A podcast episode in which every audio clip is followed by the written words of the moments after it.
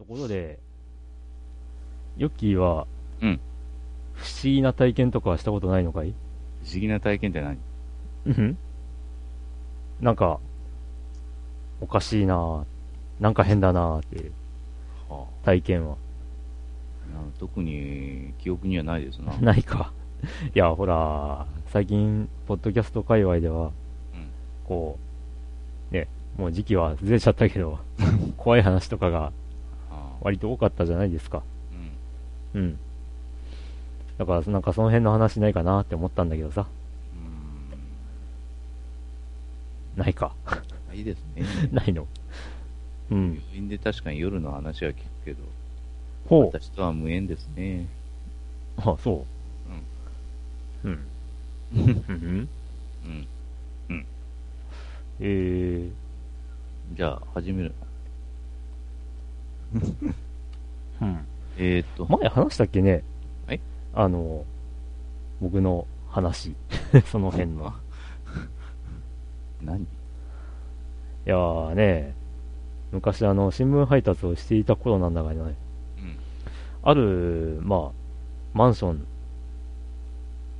の新聞を配っていたときに、明らかにうん自分の足音とは違う足音が後ろから聞こえてくるわけよ。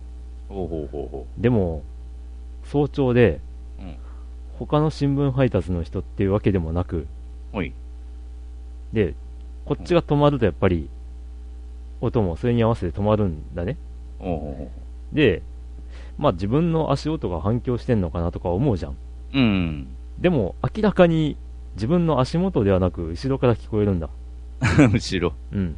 後ろから。だから、これは、と思ってさ、うんもうそこ、もうダッシュで配り終えてうん。逃げるようにこう去るわけなんだが、うん。まあ次の日にね、同じところを配るわけなんだけど、うん。そこでね、まあ、後ろからの足音は聞こえなかったんだけど、うんそ。の次の日は。うん。その代わりね、自分の足音も聞こえないんだ。ってことは、昨日の足音何なんだよっていう体験とかをね、昔したよって話でね。うん。自分の足跡も聞こえないって。いや、実際に自分の足音が聞こえる床ではなかったんだよ。あ、そう。うん。普通に歩いてて。うん。それが、前の日は、普通に歩いてて足音がしてて、うん。で、しかも後ろからも聞こえたという。よくわかりません。うん。いや、不思議な体験うん。で、まあこの話には後日談があってね。うん。まあ僕が結婚して住んでいた建物が実はその建物なんだよ。そんな体験したところに住むなっていう話かもしれんが、うん、まあね、そんな話。はうん。はい。ということで、あ。いうことで。始めますか。始め。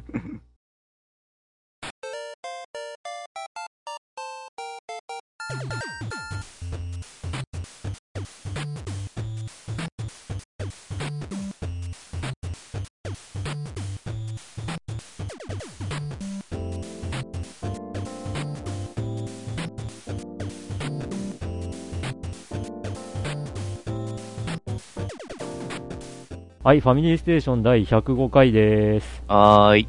クリンクです。ヨッキーでーす。えー、ドラグーンさんは遅刻です。遅遅刻というか、まあ、刻だからって言ってからもう始めちゃう我々がね、本当ええはい。ということで、えーと、また1ヶ月ほどお待たせしてしまいましたけども、ね。はい。うん。まあ、ちょっとね、あの、毎年、このシーズンって、うん。ちょっと収録が滞るんでね、うん、うん、うん。まあ、いろいろ事情はありまして、はい。うん。まあ、主に、ドラグーンさんの仕事の関係もまあね。あり、うん、うん、うん。まあ、ちょっと、ね、そのあたりはご了承いただければと思ううんん。ですけど、はい。ということで、もう9月、えー、10、何日だっけ？8日。8か今日。ああ、うん。もう9月ですよ。そうです。ゲーム大賞の告知の月ですよ。もうそんな、うん、もう年末に向けて。いやもう、もう3ヶ月しかないですよ。あー4ヶ月か。そうですね。今月も含めて。うん。というようなご時世ですけども。うん、ご時世です。はい。まだ暑いですが。暑いですね。ええ。じゃあ今回も収録やっていきましょはい、頑張っていきましう。ょは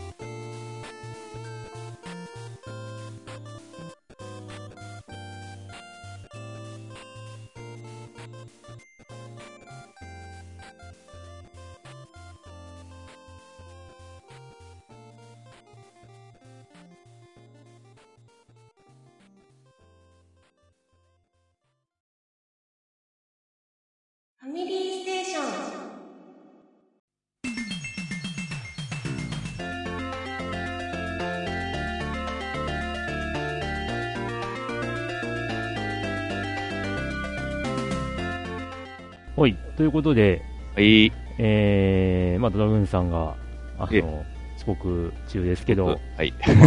あの、そう、まあ、そうだね、近況を話してるうちに来るんじゃないかなという 適当な予想をしつつ、はい。じゃあ今回は趣を変えて、ヨッキー先生から近況をお願いします。ああ、私ですか。えい。まあ、といってもなんか今まで話してたのと同じように、あの、ェイトグランドオーダーばっかりやってるという、うん。えーことなんですが、一応あの、今回あの、ペルソナ5も。えー購入いたしまして、まだちょっと取りに行ってないんですけど、あー はいえーはい。取りに行ってませんけれども、うん、今日取りに行って、うん。まあめでたく手に入れたら、始めましょうかね、と。おーえそんな感じですね。どうですかな？がっつり、がっつがっつりりハマれれるといいですな。ね。おーゲーム以外ではどうですか？ゲーム以外ではほとんど何もやってないという。そう。そうか。うんはい。まあ、そんだけでいいの？そんだけ、そんだけですよ。フェイトしかやってないし、あああと。、そう。はい。じゃあ、続いてクリンクです。えー、まあ、は、えっ、と、前回が7月30日だっけ？うんぐらいだったんだよね。えー、そこからですな、まず我が家であったことといえば、おえー、まあ、愛猫のタクちゃんが死亡しまして、うんうん悲しみにくれる日々なんですけども、うーん、まあ、もう振りたい衝動が、うん。もうすぐ四十九日なんだけどね、ーはいうはい。ん、まあ、14年も生きればね、うん。いいかなっていうこともあり、はい。でもな、悔しいのがな、朝ちょっと元気なかったんだよね。えー仕事、僕が仕事に行ってる時に亡くなっちゃったから、うん、まあその分ちょっと悲しいんだけどね。なんて思いつつ、まあね、命あるものいつか、ね、それは尽きるわけで、うん、もうね、我々もいつ死ぬかわからん。はい、まあ、それと、えー、っと、まあ、8月の、あ、そうか、タクちゃんが死んだのは4日だったんだな。うん8月の1日に映画の日で、シン・ゴジラを見に行きましてな。うん。うん。ドハマりしまして、うんうんその後、うん3回見るという、計4回見ました。えー、そのたんびに違う友達と一緒に見に行くというね。帰省してきた友達に、ゴジラ見た？見てない？あ、行こう。見てない？あ、行こう。そんな状態で。まあ、その中にヨッキー先生も含まれるわけなんですが、はい。うん。まあね、面白かったね。もう月並みな言い方ですけども。そうですね。うん。まあ、何度見ても、あの、スピーディーな感じとか、まあ、あれだね。見て、見てて気持ちいい映画でもあるから、うん。うん。まあ、いろいろカタルシスとかもあるっちゃあるし、うん。驚きもあったり、うん。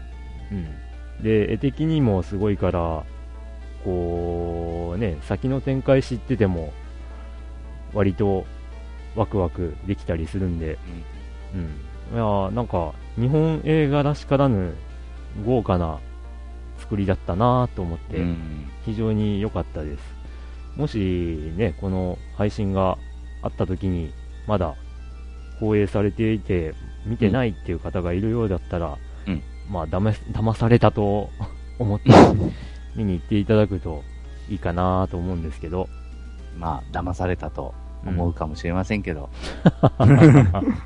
うん、まあ、とりあえずね、シン・ゴジラを見て、エヴァだったとか、実写版エヴァだったとかいう意見はもう、あの、ガッデムっていうことで うん、わざわざそれを出さないと語れないのか、おい、みたいな。うん。まあ、多分言ってる人は演出面がとかっていうことなんだろうけど、うん。うん、まあ音楽がエヴァだったっていうのはわかる。あそれはね。仕方ない、あれは。あれは。あの、繰り返し使っちゃったから。僕、あれ、あれちょっとね、気に食わなくってね。うんあれかよ、あそこであれかよ、みたいな。まあ、それはいいんだけどさ、うん、他の部分とかでエヴァだったとかっていう、あの、安易に言ってる人がいるとしたら、まあ、他の作品あんま知らないんだろうなとか 思っちゃったり、まあ、狭く言えば、他の庵野監督の作品を見てないんだろうなって思ったり、えー、広く言えば、えー、他のああいった怪獣系とか、特撮系とか、まあ、戦戦争ものまで行くかなとか、うーん、もうちょい言うと、踊る大捜査線とかの、うん、まあ、ああいう、えーと、活劇にも近い雰囲気はあるので、うんうん、その辺とかも見てたら、エヴァ、エヴァっていう言葉は僕の頭には全く出なかったんだかなっていう,、感じで、まあそういう映画でした。はい。あの、踊る大捜査線が好きで、ゴジラとか見たことねえよっていう人も、一度見てみると、あーって こ、こんな作品なんだってびっくりするかも、かもしんない。うん。まあ、かといって過去のゴジラをじゃあ見ようって言って見た時にはがっかりするかもしれないので まあそこは注意かなっていう、ね、そういう感じではある。まあ、ゴジラシリーズ、まあ、新しいゴジラっていうか、あなんだ、ゴジラの新作とは言いつつも、まあ、過去のゴジラとは一線を隠してる感じ。隠してるからね、思っていただければ。うん、まあ、あえて言うなら初代が一番、まあ、なんだろう、話の流れ的には近いとは思うんだけども、うん、うん。そのとりあえず、あの、ああいうのは未曾有のっていうことになってるからね。うん。うん。まあまあ、そういう映画でした。えー、多分、ブルーレイ出たら、買うし、あの、今後、我が人生で何十回見ることになるかわからないけど、うん、まあそういう、まあ、良作でしたわ。そうですね。うん。次はあの監督何作るんでしょうね。ねえ。まあ、とりあえず新エヴァ終わらせるんだろうけどね。うーん、うん、どうだろう、あれ。終わらないかもな。うん。まあ、まあ僕の中ではもう、あの作品はとっくに終わってるんで、うん、まあ、続きが出たら、まあ見るかな、ぐらいの気持ちで。であんなことになっちゃったから、もうええわって感じはするけどね。うん。まあ、あのタイミングで本当終わるはずだったからね。うん。それが終わらせられなかったっていう時点でもう、うんざりなったんで はい。どう？本当終わらせる気だろうね。ねえ。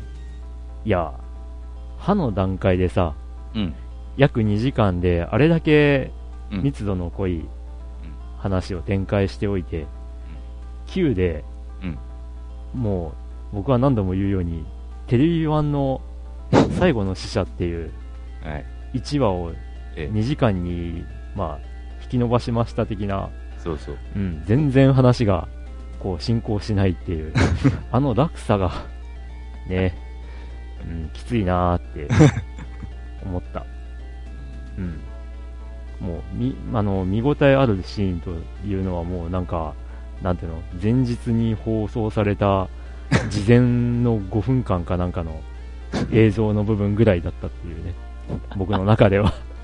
うん、まあ、それは、そう、そうとして。はい。えー、ゲーム関係でいくと、うん。まあ、ずーっと、長々と、えー、2月ぐらいからちまちまと進めていた、うん、テイルズ・オブ・エターニア、うん、プレステ版をクリアしました。おー。うん、長かった。長か 長かったというか、まあ、プレイする時間があんまり取れなかったとか、取ってなかったというか、うん、だったんだけど、うん、うーん、まあ、面白かったです。うん。うん。えー、っと、いろいろ突っ込みどころもあることはある。あうん。けど、うん、まあ、こんな感じでしょっていう、はうん、感じで。うん。まあ、なんだな。えっ、ー、と、戦闘、戦闘がアクションだから、あれなんだよね。ん？あのー、まあ、ずっと気が抜けないロープレっていう感じになっちゃうと、割としんどいもんだなって 僕は思いました。まあ、結局戦闘っていうのがね、もうその RPG で、えー、一番ね、やっぱり、時間が長いって言ったらあれだけれども、うん、まあ、やらなきゃ悪いと。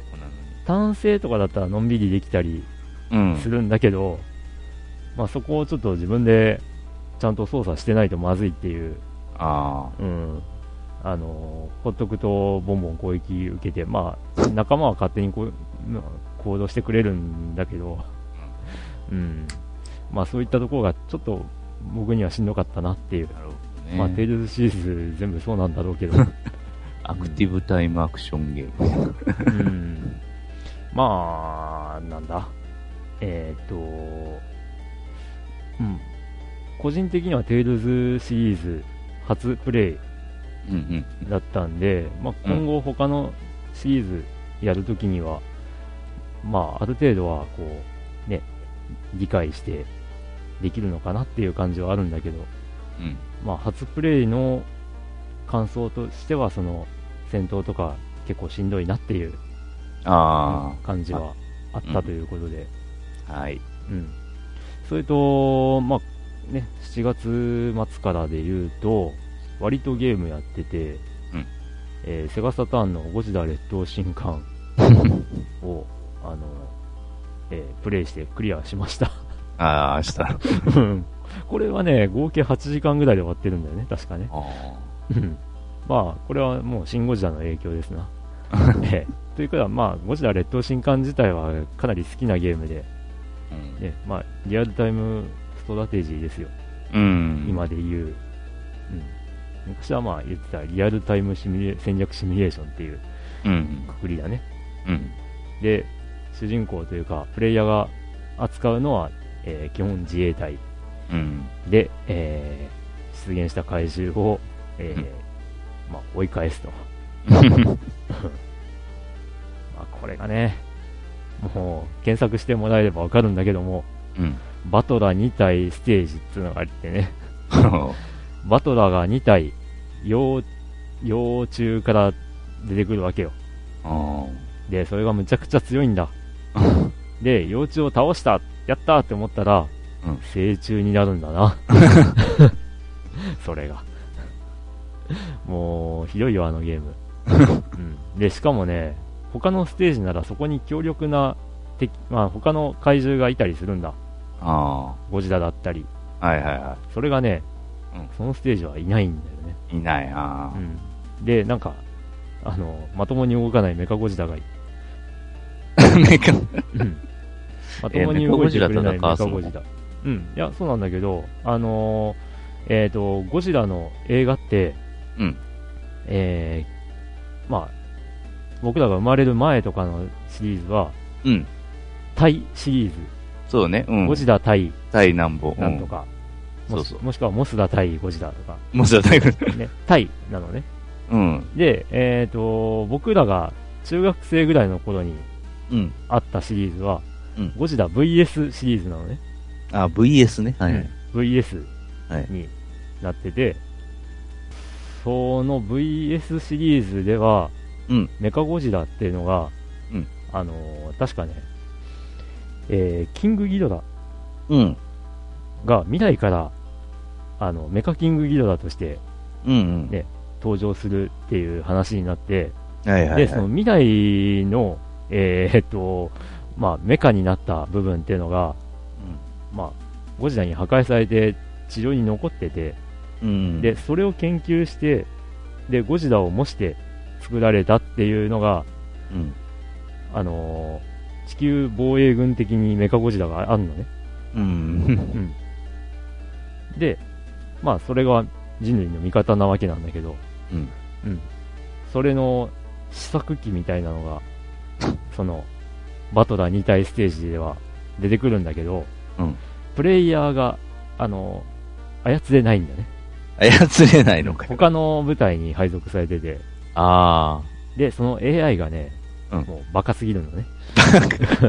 しかも途中で、あの、緊急事態発生で故障してしまうのね。うんだからもうしんどいしんどい。もうあのステージだけ10回ぐらいやり直して、あ。おう。うん。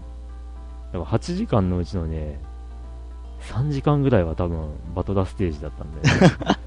うんで、そこが済んだらもうサクサクっと、サクサク？っと終わって、なんかそういうのはどうなんだね。デストロイヤーまであっさり。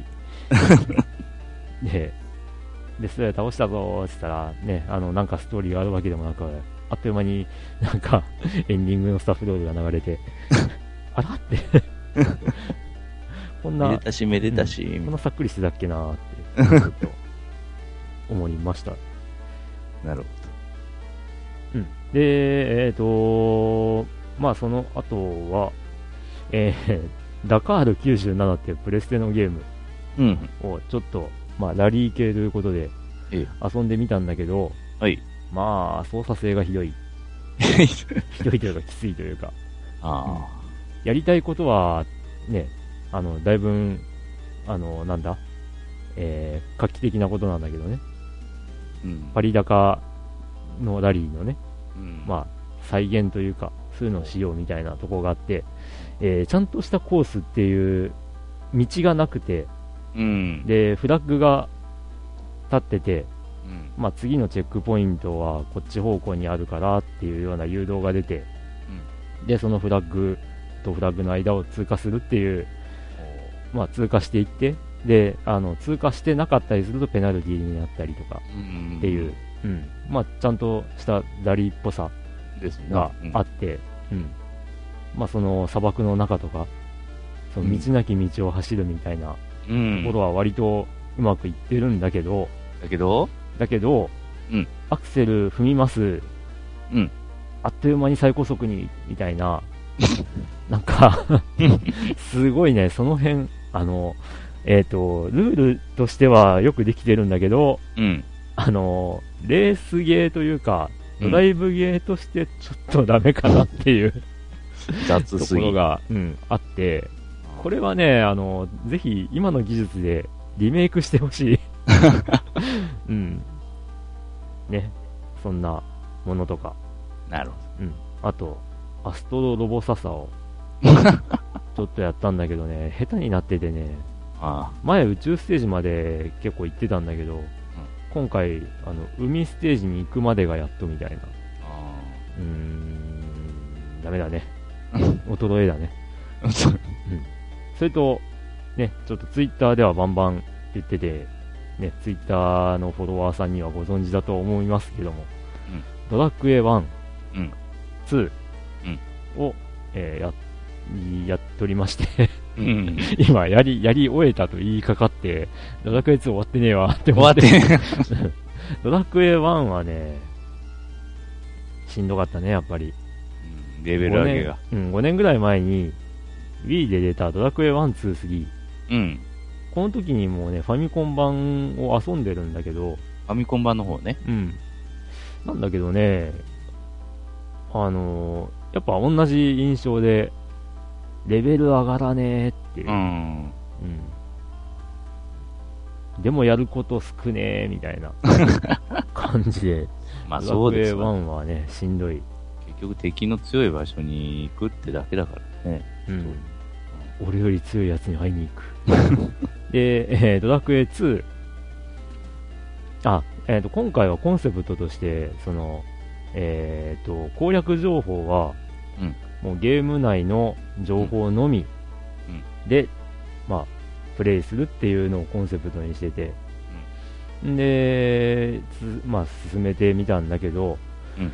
ドラクエ1とかもさ、こう、あの、まあ、結構当時から、その、ジャンプとかで事前に情報を知ってたりとか、うん。まあ、あともうね、発売されて何年も経ってから初プレイしてたりとかするもんだから、あの攻略情報とか知った上で遊んでたりするしてたんね。幼い頃は。だから、こう、あっちにあの街があったよねとか、こっちにあれがあるとこあるよねとかって知ってた上でやってたから、あの、あんまり、こう、なんだろうな、えー、最初はどこに行くかとか、次はどこに行くかっていう、なんか、順を追ってプレイしたことがなかったんだよね。うん、で、ドラクエ1に関して言うと、意外と誘導してくれるもんだなって思って、まあね、いろいろ言ってくれるからね。うん。あの、最初のね、ラダトームの街で話を聞いたら、あの、ずっと北に行って海沿いを西に行くと、ガダイの街があるよって、うん、いう情報があって、ああ、そんな街あるんだ。で、行くわけじゃん。行ってみたら、ずっと東に姫様はさらわれていったよっていう情報が入るから、ああ、じゃあ東なのねって言って、東に行って、で、東には町と洞窟があり、うん、で、町に行くと、ね、南には魔法の鍵売ってる町あるよ。ああ、魔法の鍵があるんだな。で、南のね、洞窟抜けて、こう、鍵を買います。うん。で、どうも、その洞窟にドラゴンがいます。うん。そこに行くにはちょっと鍵が必要はい。だったり。で、そのごドラゴンを倒すと、姫が助けられる。うん。とかっていうね。で、まあその、鍵売売ってる町では、ね、どこかで、あの、怪物たちに、あの、なんだ、滅ぼされた町があるらしいよとか、うん。あの、昔そこに自分の、こう、親戚が住んでて、で、商売を、その東の、えー、なんだ町の中の東の方で商売やってて、その裏の木の下に何か隠したらしいよとか、うん、言ってたりするし、うん。ああ、そうですか。だからね、こうなんか、割とこう、ちゃんと順を追っていけるなっていう。うん。うん。だから、ノーヒントっていうことがほとんどなかったなっていう。あうん。で、かたやドラクエ2なんだよね。ドラクエ2が割とノーヒントが多くてさ。うーんと、ドラクエ2もあの、なんだ、船を取ったら、もう次どこに行くも自由。あ。うん。で、まあ、どこに行けばいいかわからないっていう人もいるんだけど、まあ、船を手に入れる街でさ、ルプガナでさ、あの、東に行ったらアレフガルドがあるよって言ってるから、まあ一応は、ああ、アレフガルド行こうかっていう感じになるし、で、アレフガルドに行ったら、ね、あのーなんだ？えっ、と、まあ、ルプガナでも言ってたんだけど、沈没船は北にあるよみたいな情報もあり、うん、で、竜王の城に行くと、ね、竜王の、あの、孫がいて、うん。なんか、紋章を集めて、精霊の、こう、加護を得ないと、うん。ハーゴン城行けないよ、みたいなうん。ことを言うね。で、まずは南にある、あの、東大行けって、うん。うん。はあって。なんかこう、幼い頃、漠然と紋章を集めなきゃいけないらしいとかさ、うん。先に知ってたもんだから、うん、なんかそういうもんだと思ってて、竜王の城って行ったことなかった気がするんだよね。うん。うん。そしたら、ね、竜王がちゃんと、竜王の孫がちゃんと言ってくれんだよね。その紋章を集めろって。ほうって。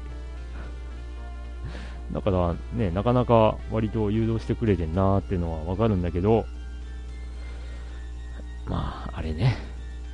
あの、紋章の、太陽の紋章がどこにあるかとかね。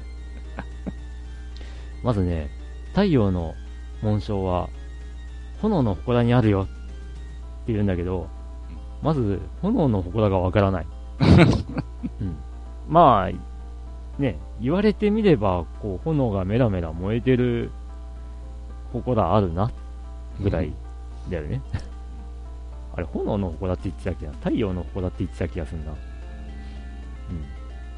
かといって、その祠の中の分かりやすいところに置いてある宝箱とかがあるわけではなく、ないし、うんしかもよりによってあんな場所やしな。うん、ねこんなん分かった人いんの？みたいなところがあるんだよね。あとね、ハーゴン城の2階に上がる方法が全く 語られてないっていう。ノーヒント。うん階段は絶対ないし。うん、どうすんねんなんじゃこれダメージゾーン抜けて行った先にはよくわからん十字の床があり、うん、うーんみたいな。ええだよね。まあ、もうそこはもう仕方なしに、ね、申し訳ないけども、あのーね、昔持っていた知識で 進ませてもらってますけども、まあ、そうやってね、名作って言われてても、そういう穴はあるんだなっていう 感じはするよね。うん。で、思ったのは、ね、まあ、レベル上げとかはすごい時間かかっちゃったけど、一応こう、あの、クリアに至るまでは、そんなに時間かからないもんだなっていうのは、うん。ね、感じて、だからちょっとだけ今、あの、ファミコン、スーパーファミコン、まあ、ファミコンかな？ファミコン時期に出てた、そのロープレを、うん。そうやってあのゲーム上ゲーム内の情報だけでうん遊んでクリアを目指すっていうのは楽しいなって思って、うんまあ、今後もちょっとこれはちょいちょいやっていこうかなっていううん。感じになっております。はい。でで、ペルソナ5を買いました。でかい。でだよ。もう完全にねあの最新作なのでもうねこれはあのもう最初から花からもうあの攻略情報なしでなしで、やっていこうかなと。やるぞと。思っておる所存でありますよもしかしたら残念な結果になるかもね。どどういうどういうこと？え？いやー、いあの、少なからずバッドエンドみたいなものは、多分これまでのペルソナもありましたので、ほううん。ほー。え？あ、そうなんだ。あのあの長いうん。話で？そうです。おー。ほう。まあでも、それは明らかにバッドエンドってわかるんでしまあ、ょわかる。うん。いきなり途中で終わったりするから。あ、途中で終わったりするんだ。うん。うん。一応ね、あの、説明書がさ、なくてさ、ない。でね、うんなんか電子マニュアルだよみたいなこと書いてあるある紙が入ってんのね。うん。で、あのーなんだ、Wii とかさ、はいはい。あとプレステ3とかもだったと思うんだけど、ダウンロードで買ったゲームって何かしらこう、あのーなんだ、ホームボタンとかを押して、うん。こう、説明書を読むとかそういうのがあって、はい。見れてたはずなんだけど、うん。なんか、ペルソナ5、プレステ4でさ、うん。そのマニュアルが出てこないのね。来ないの。あれ？って思って、うん。で、ネットで検索したら、うん。なんか説明書、このゲーム説明書ないのっていう人のためにリンク貼ってますみたいなブログが何件か出てきて、うん。で、それで、まあ、アクセスしたら、説明書が表示されて、うん。まあ、見れたんだけど、うん。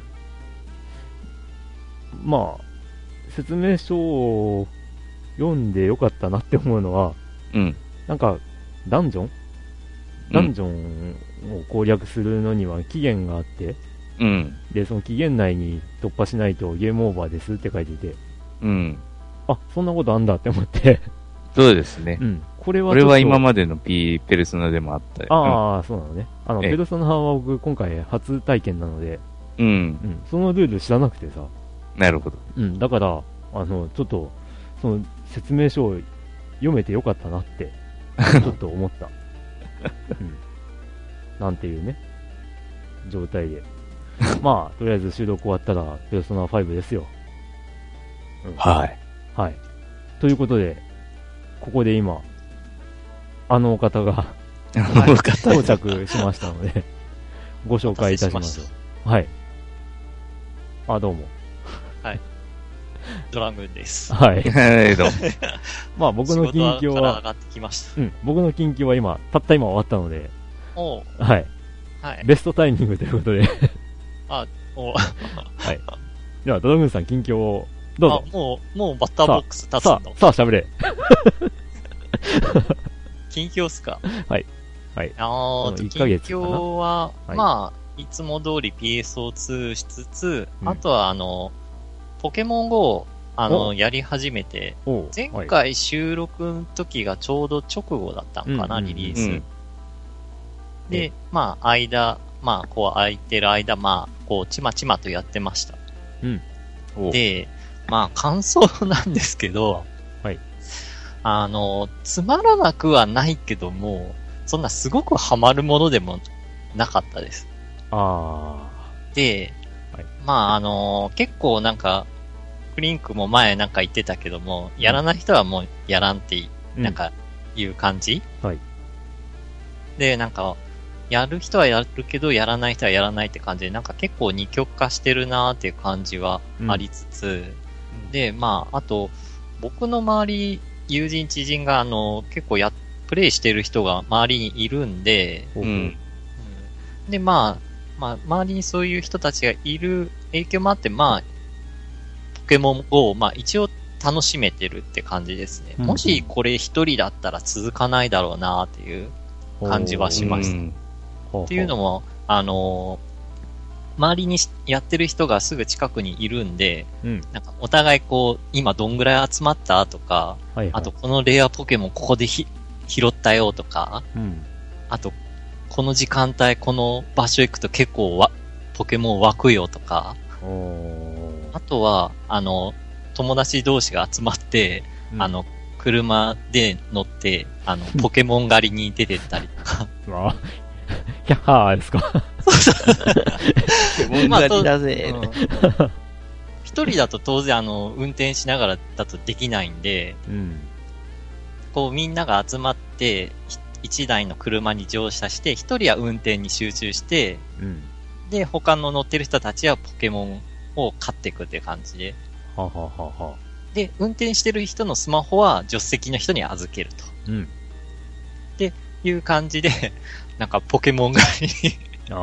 夜な夜な出てったりっていうのは見かけてます。当然僕はちょっことうその、うんん？当然頭はモヒカンにして、箱乗りして、危ない人になってしまう。世紀末のような。っうんはい。ていう感じで、なんかあの、まあ、僕はちょっとまだそのポケモン狩りには参加できてないんですけど、それで結構なんか、かき集めることもできるみたいですね。うーん。で、まあ、僕の場合はそういうポケモン狩りとか行ってないんで、なかなかこう、数集まんないんですけども、で、やってる友達は、とりあえずコンプリートしました。コンプリート？ええ全部集めたと。えー。今集められる範囲で。あーできるもんなんですね。ええただ、うん。あの大分にいない奴がとか。ー、じゃなくて、ええ集めたのは、そのコンプリートで集めた人は、あの、あれ使ってました。ん？レーダレーダー？ー。うん。っていうのも、ドラゴ普ンレーダー。通なら、あ、それに近い。あ 本当にそれに近い。はいはい。あの、アプリで出てるんですよ。あの、一般人が作ったアプリで、あー。今このじ、ここの場所にこのポケモンが今現れたよっていう。う。本来の目的だったら、それを使わずに、探し回って。歩いて、はい稼いで探していくっていうのが本来の目的ですけど、うん。うん。その人たちはちょっとあの、レーダーも使って集めてました。うん。で、うんその場所に現れて、その場所に車で行って、うん。ポケモン買って集めるって感じ。まあ、ね、プレイヤーの目的がどこにあるかで、また、そうですプレイスタイね。ルが変わるんでしょうね。ああ、まあ、さっき 僕の近況で話した、うん。その、ね、昔のゲームでうん、ちょっと先に攻略情報知ってたんじゃねって話に。もちょっと近いものがあるかもしれないですね。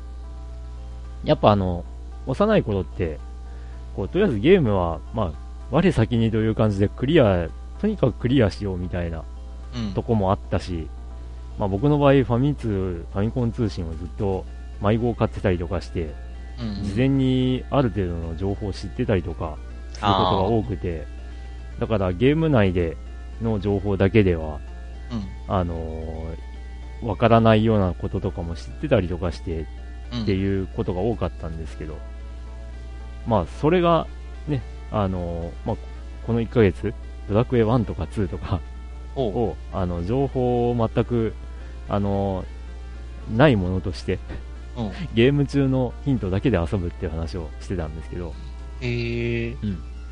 で、まあ、それでちゃんとクリアできるかっていう検証も兼ねてやってたんですけど、おうおで、ね、そう、やっぱり、まあ、あ、ちゃんと情報あるなとか、改めてプレイして思いながらやってたり、逆に情報ねえなって思ったりっていうところもあって、うん。まあ実際にはね、そういう情報とかがない、なくて遊ぶのが普通だろうからっていうね。うん。だからそのポケモン GO もレーダーを使う、使わないは、やっぱその、ね、もう早く全部集めたいとか。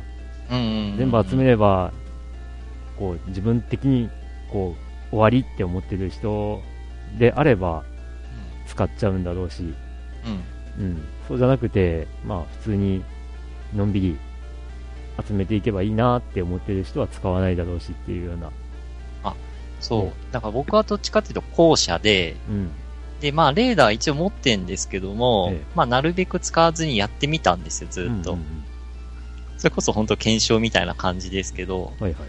そうす、やってみたんですけど、あー、なんかやっぱレアポケモンは厳しいね、レーダーないと。あ集まんない、集まんない。ー、で、あのー全種類集めると120、120種類ちょいかなほうほう確かに。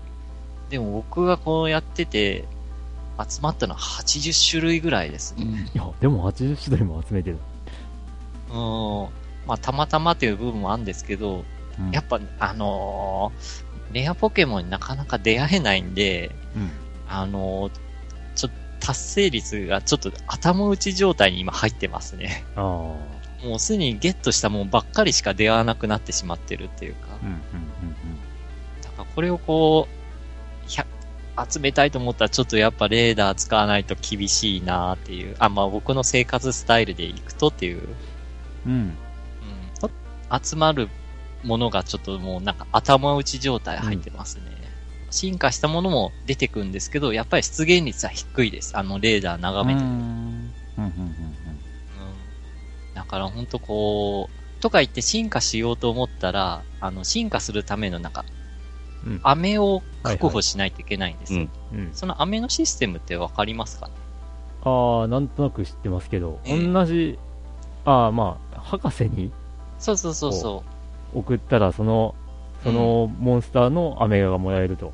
そう、うん進化するための飴がもらえるんですけども、んんいやー、やっぱレアポケモンに育てようと思っ進化させようと思ったら結構な数集めないといけないんですよ、飴。そうかそうん。とか言って、そのき、あのー進化前のポケモン、そんないっぱいゲットできるかっていうとそうでもないんで、うん。やっぱ結構しんどいですね、あのレアを育てようと思ったら。うーん。うんって。いう感じで、ちょっと今、頭打ち状態になってます。ああとは、やっぱ、まあ、これはネットでもよく聞く話なんですけど、都会と比べるとポケスポットが少ないと。うん。うん。で、ポケスポット行って、そこで、あの、ポケモンをゲットするボールをうんもらえるんで、はいはい。あの、ポケモン捕まえようとすると結構あの、一発でゲットできることってあんまないんですよ。ん何個かやっぱ消費しちゃうんですよ。うんうん捕まえてもすぐ逃げちゃったりとかして。うん。うん。なので、意外とボールの減りが早いですね。本格的に捕まえようとすると。うん。うんとか言って補充しようと思ったらポケスポットに行くか課金するしかないと。うん。うん。なのでちょっとボ捕獲するボール補充するのにちょっと、やっぱ地方は苦労するなーっていうのはありますね。うん。せめてこう、なんか時間でなんか少しずつ、あのーボールが回復、増えるとか回復するっていうのもあれば、まあ、地方の人はありがたいんじゃないかなーって思いますね。うん。とあともう一点は、あの、はいポケジムでバトルはい。やっても勝てる気がしないです。あもうヘビープレイヤーが陣取ってるんで、あ。あうん。やっぱ、もう、多分あの人たちは本当四六時中ポケモン狩りしてるか課金してうん、あの、30分間経験値が2倍になるアイテム使って、経験値上げて、進化させてるかっていう感じなのかなっていう。ーうんうんまあ、無課金でも一応楽しめんですけども、うん、やっぱ差が開いてきき始めたかなっていう感じはあります。うん。ああ。まあ、そうでしょうね。そういうネットワーク系とかになると、うん。やり続けることで強くなることが多いんで。うんうん。ね。っていう感じで、まあ、ポケモン GO はつまらなくはないけども、すすごくハマるもでもなかったっていうのが感想ですね。はいはいはい。っていう感じで、ポケモン GO の話はまあ、こんぐらいで。あと、何してたかって言ったら、まあ、あと、映画シン・ゴジラ見てきましたっていう感うん。じ。ね。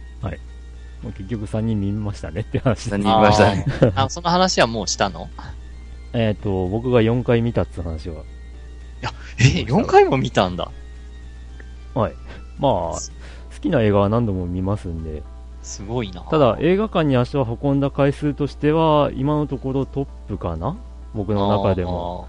それまでは踊る大捜査線ザ・ムービー1があー。うん。3回見に行ったんで、へえ。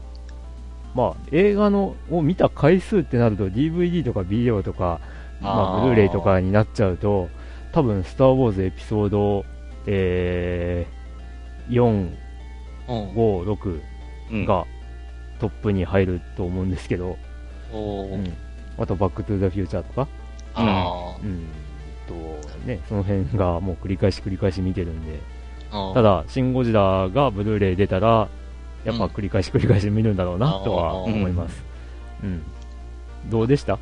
ああ、いや、なんて言ったらいいの？あのーすごかったっていう感想ですね。ざっくり言ったら。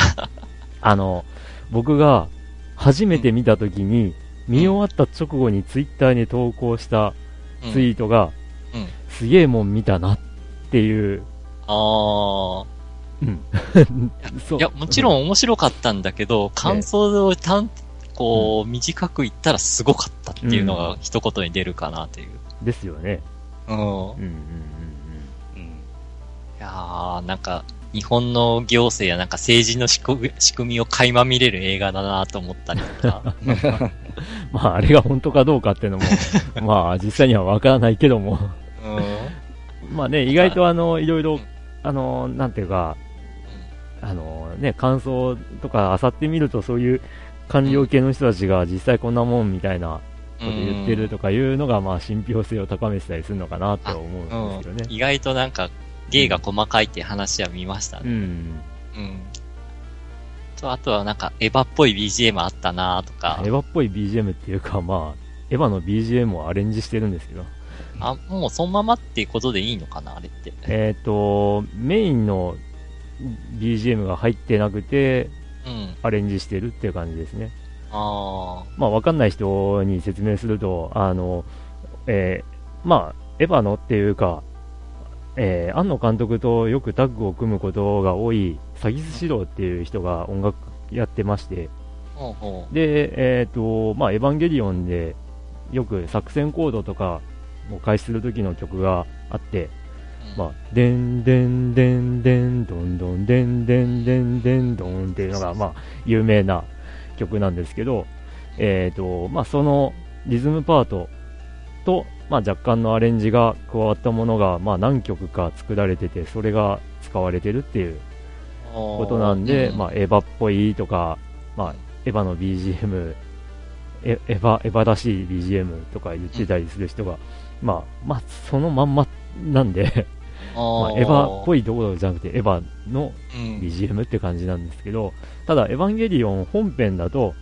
まあ、そのリズムパートが終わった後に、あの、パーパーパラパーパパッパッパーっていうメインの。BG、まあ、ミュージックが入るんですけど、それが全くないっていう。うんあれだけ繰り返すんなら、最後の最後に流れるときは、これが入ってもいいんじゃないかと僕は思ったんですけど、本編中4バージョンか5バージョン使われてるんで、うん。うん、最終的にはそのメインミュージックが入ってほしかったなというのは僕の感想。ああーっこまで使う。うんなら。うんちなみに言うと、踊る大捜査線の曲が流れてたっていう人もいて、ああ、そういえば、踊る大捜査線も、いや、実は、踊る大捜査線で、そのエヴァの曲が使われてるんですよ。やっぱ使われてたよね、あれって。えっ、と、テレビドラマ版を最近、ぶあの、DVD ボックスを買ったんですけど、うん。あ第1話、第2話にまんま使ってます。あ、で、その後、あの、踊る大捜査線用のオリジナルの曲にアレンジされてるのが使われてるっていう。へえ。うん。じゃあ、エヴァ知らない世代が、そんな感じで踊る大捜査線の BGM って言ってるんかな。世代ではないんじゃないかなって思いますけどね。アニメ見てない人は、エヴァ見てないでしょうから。あ、ううんん。かまあ、あとまあ、ネタバレなんないようになんかいろいろ感想を言うとしたらなんだろうなまあ、もはやネタバレもあんま関係ないような気もしてきましたけどね。え、若干しちゃっても OK なの？いいんじゃないですかね。ん？いいんじゃないですかね。いいかな？いや、内容にもよります。内容によってはカットします。あ、本当？はい。あじゃあ、とりあえず感想言ったら、あの、最初、ファミリーあれ？って思って。カットします。あ、やっぱダメか。うんって感じで、あと、ネタバレじゃなさそうな感想で言ったら、あの、劇中で、なんか NHK とか民放のニュース番組の映像流れてたと思うんですけど、はいはい。うんあの、その各局のテロップデザインとか L 字のデザインが、うん実際に使われてるデザインとほぼ一緒でうんうんうん感心しました。そうなんですよね。だから、その辺はすごいリアリティがやっぱりあって、だか、らね、あの、まあ、いろんな感想とか見てる中で、えードキュメンタリー見てるようだったっていう、感想もあってーなるほどね。まあ、その辺の、こう、ね、感想を引き出したのはそのあたりじゃないかなって僕は思うんですけど、うん。うん。まあ、だから、ある意味、リアルに表現してるって言ったら、あの、まあ、うんゴジラと、あの、対峙、あの、なんか、まあ、自衛隊の兵器うん。はもう現代の兵器しか出してないというか、だから、あの、毎回ゴジラ出てくるような、なんか超とかね、うん超兵器的な、スーパー X とかね。うん。今週のびっくりドッキリメカ発信みたいな、うん。ああいうのは一切なく、ちゃんと、うん。あの、最新の戦車、一丸式の戦車が出てきたりとか、うん。戦アパッチが出たりとか、ええその辺はまあ、リアルで好感が持てました。うん。もう、だから今、今の時代見るべき作品でもあるよなとは。あ、そうですね。うん。ええうんなんかネタバレになるかなどうかはちょっとわからんから、ちょっとなんかどこまで話していいのかわかんないんであだからこの辺にしとこうかなと。言ってもらってもいいですよ。いいですか？だから、あの、カットしますんで。ああ。あと感想、まあ、ゴジラのファミリーステーションまあ、何せよ、いいもん見たなと。そうですね。うん。久しぶりになんか、すごかったって思える映画やったなっていう。日本もまだまだ捨てたもんじゃないな。うん。うん。そうそう。だから、ある意味日本らしいパニック映画だったかなっていう。うん。うんあの、洋画みたいな、あの、家族愛だの主人公が大活躍して回るとか、そういうのではなくて、まあまあまあ、そうですね。俺つえーじゃないんだね。うんそうそう。で、ヒーローがいるわけでもなしっていうね。そう。うん。あと恋愛ものが入ってたりとか、そういうものもなく、うん。ある意味日本らしいパニック映画だったかなっていううん。感じで。そこにね、ちゃんと特化してくれたからこその面白さかなと思いますよね。はい。うん。まあちょっと、あといろいろ語ると長くなりそうなんで、とりあえず、はい、このはい。辺ではい。はい。以上というところが近況でした。はでした。い。ということで、はい。え3人揃いまして、ええ。本編、はい。お便り紹介のコーナあーー。じゃあ、ヨッキー先生お願いします。あの、じゃあ、えーと、じゃあまずは最初は構造さんからです。はい。えー最新回拝聴年齢によるゲーム状況ありますね。僕は46なので、アクションは好きだけど、クリアへの道がだんだん遠くなってる気がします。うん。思えば遠くへ来たもんだ。みんなこの状況になるはずですが、このステージに来るまでにゲームやらなくなるんじゃないかな。僕の周りでは、ゲームは子供たちとやるって人は多いけど、一人でモンスターと戦ったり、世界を救いに行く46歳は少ないね。うんあともし、もしも T シャツ余ったから、あ、余ったら、XL サイズのやつください。僕は180センチ、80キロの体格なのでベストなのよ。もちろん、権利がないのは分かってますので可能ならで。ではでは。また近いうちに声が聞けますように祈ってます。はい。ありがとうございます。すみません。あのーうん XL は余ったんですけど、あのーサイズで、あのー当選ができなかった、あのはい。ーお一人の方に、えーあげちゃいました。はい。はい。あその方のメールはまた後ではい出てきます。あ。あ、そうですね。ヨッキー先生ありがとうございます。はいうんいや、あのーあれだよ、レターパックで送ったからね。うんうん。ああ、言ってましたね、そういえば。紙の、紙の封筒ですよ。まあ一番お手軽かなっていう。手軽。うん。うんで、あのー一律料金だし。うん。まあしっかりもともとそのね、ビニールに入ってたりしましたんで、うん。うん。うんいや、もうウニウニさんには頭が上がらないです。うん。ぜひ、兄さんありがとうございます。ウニウニさんには胸の部分に、あの、まずは君が落ち着けと書いた T シャツを作っていただいて。誰もうみんな作ってるな。うん。うん。えー、46でっていうことですけど、どうですかね。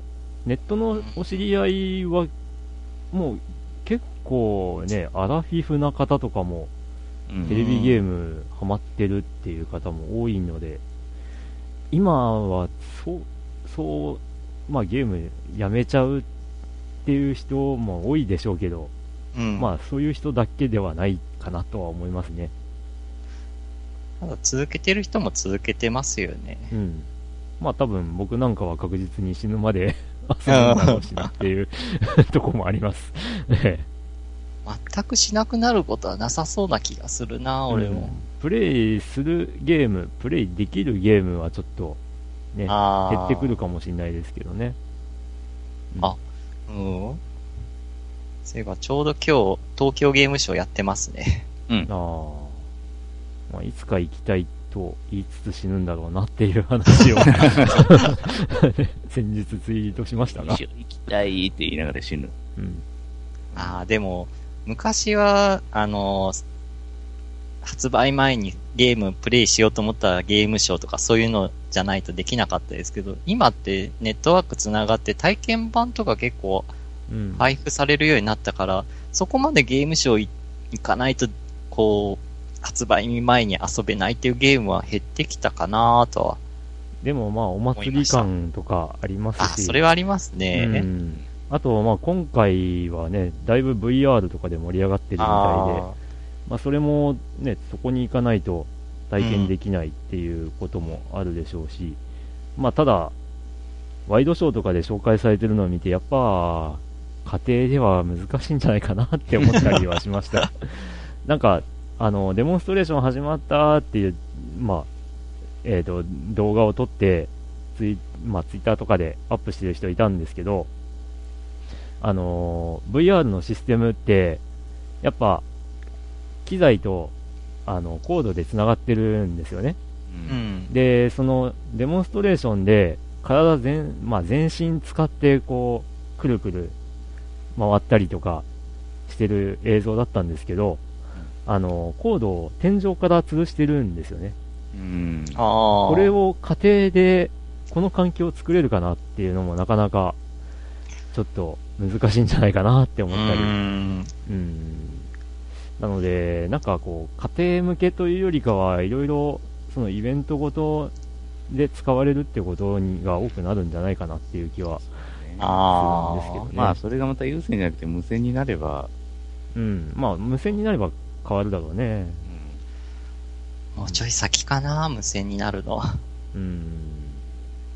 まあ、あとはね、完全に一人になれる空間がないと、いろいろ厳しいんじゃないかなっていうのはやっぱあり思いますわ。うん。なんてね。なんて。あ。ということで、まあ、年齢関係なく、まあ、うん。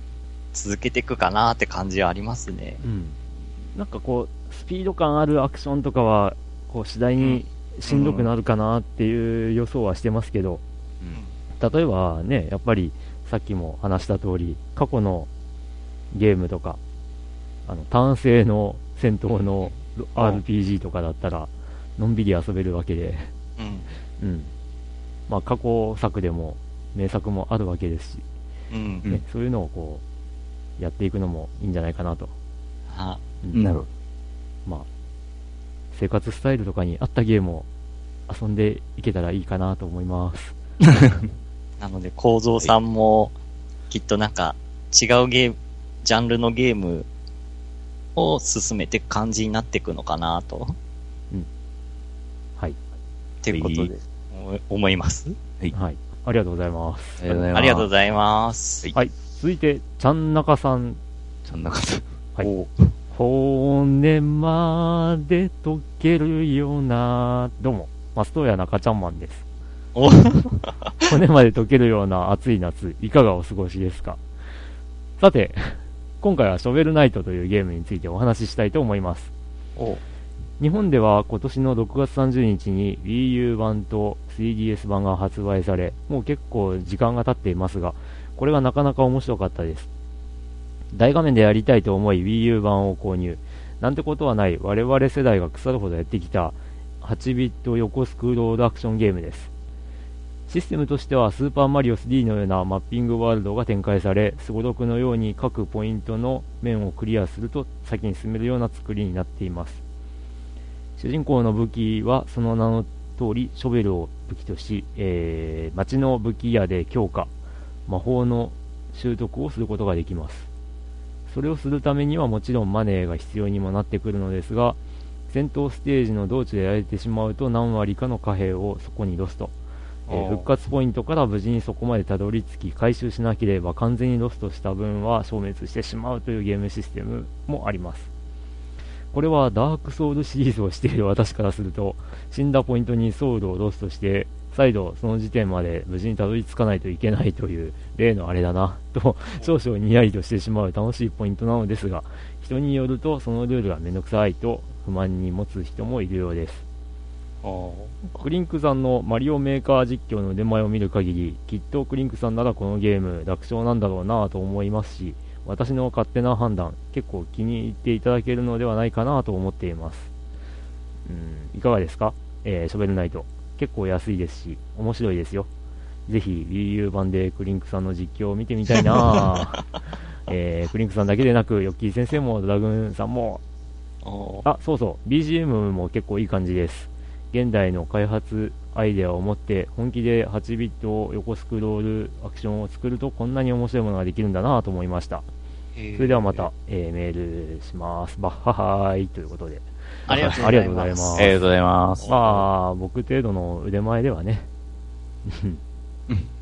うん。どうでしょうな。